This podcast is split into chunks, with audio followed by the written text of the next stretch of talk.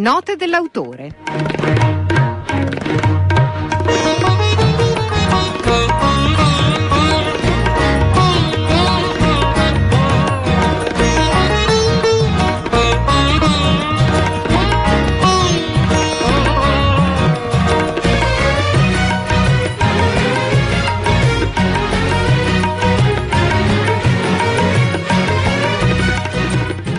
Pericle il Nero di Giuseppe Ferrandino, edito da Adelphi. Ne parliamo con il regista Stefano Mordini e l'attore Riccardo Scamarcio, che da Pericle il Nero hanno tratto un film. Che sulla costruzione del plot narrativo c'è un personaggio che è caratterizzato molto bene nel libro, da cui abbiamo preso molto. C'è un'anima di un personaggio che abbiamo ovviamente lavorato per, per lo schermo, ma a cui siamo stati abbastanza fedeli. C'è molto silenzio nel film, cioè la voce più forte che arriva è quella appunto off e che in qualche modo evidentemente riprende anche delle pagine. Credo che in realtà la voce pensiero di Pericle sia un modo per leggere l'interiorità del personaggio, poi si appoggia al genere noir che di solito dire, prevede la, la, voce fuori campo, ma questo perché nel romanzo già c'era. C'è stata un po' una sfida sulla parola perché è un crescere, alla fine c'è una sovrabbondanza di parole nel confronto fra Signorinella e Don Luigi per raccontare una verità che lui non capisce, che anche lo spettatore fa fatica a capire esattamente perché è una verità che non conta nulla. Cioè, di conseguenza lui eh, è stordito da tutte queste parole che nel film in effetti fino a quel momento sono rarefatte, diciamo così, e, e l'unico modo per difendersi è dire io non lavoro più per te, andarsene, c'è una metafora politica, insomma. Ma come sono abituato a lavorare, in questo caso è stato un lavoro più lungo e secondo me anche mh, fatto con, in armonia perché essendo Riccardo produttore del film abbiamo avuto più tempo per stare insieme, di solito gli attori ti arrivano alla fine, mentre invece lui ha seguito tutto il percorso di scrittura, insomma è stato un lungo procedere, abbiamo lavorato come lavorano gli artigiani, insomma di, di, di, scalpello e poi improvvisamente il marmo era lavorato. Volevo chiederti ancora una cosa sui luoghi in cui hai girato il film. Sì, l'abbiamo girato in Belgio, Francia, eh, nonostante il libro fosse contestualizzato a Napoli per due motivi molto specifici, anche molto precisi.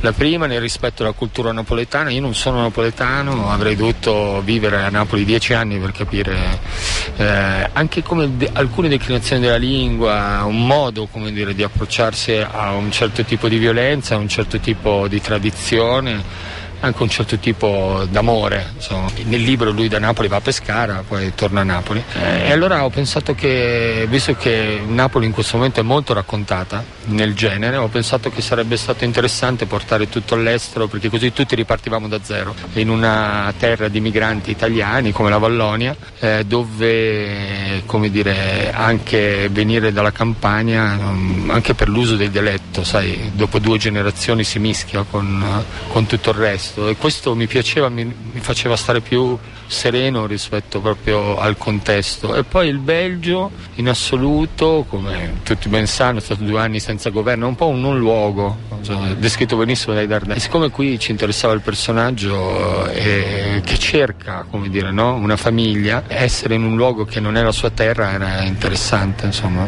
Grazie Stefano Mordini per il Clel Nero. Riccardo Scamarcio, qual è stata la, l'elemento che più ti ha affascinato del, del romanzo, del personaggio? Beh, sicuramente, eh, sicuramente il fatto che raccontiamo una storia anomala, insolita, un personaggio indefinibile. Da un lato un uomo tenuto in cattività come un pitbull eh, da combattimento che quindi conserva questo lato animale che poi in questa fuga scopre invece di essere in grado di amare e di essere amato. Quindi questa contraddizione, questo rapporto, questo conflitto che che abita il personaggio, questa um, non coincidenza con il suo aspetto esteriore, quello che tutti quanti credono di lui e quello che in realtà lui è nella sua parte più intima, profonda, dal, dal di fuori raccontato come un cattivo senza cuore e dall'altra invece nella sua parte interiore è in grado e capace di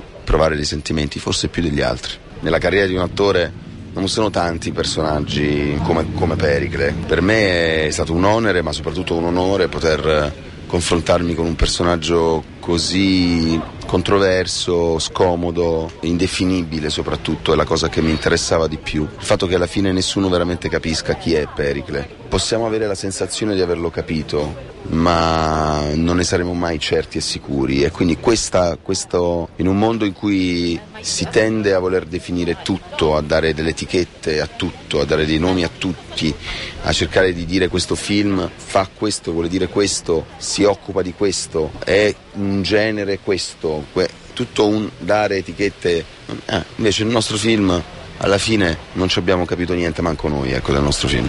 E sulla trasformazione del carattere del personaggio di cui parlavi prima è stato difficile, ci sono stati dei, insomma, nel percorso di trasformazione, hai avuto dei problemi?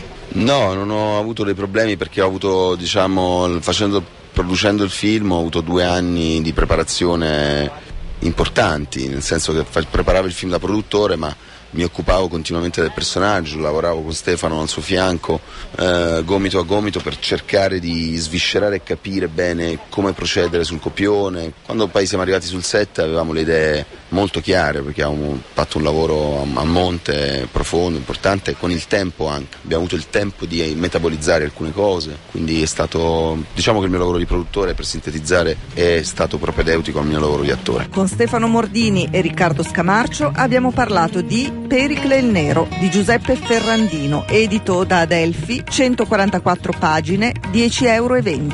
Un saluto da Barbara Sorrentini.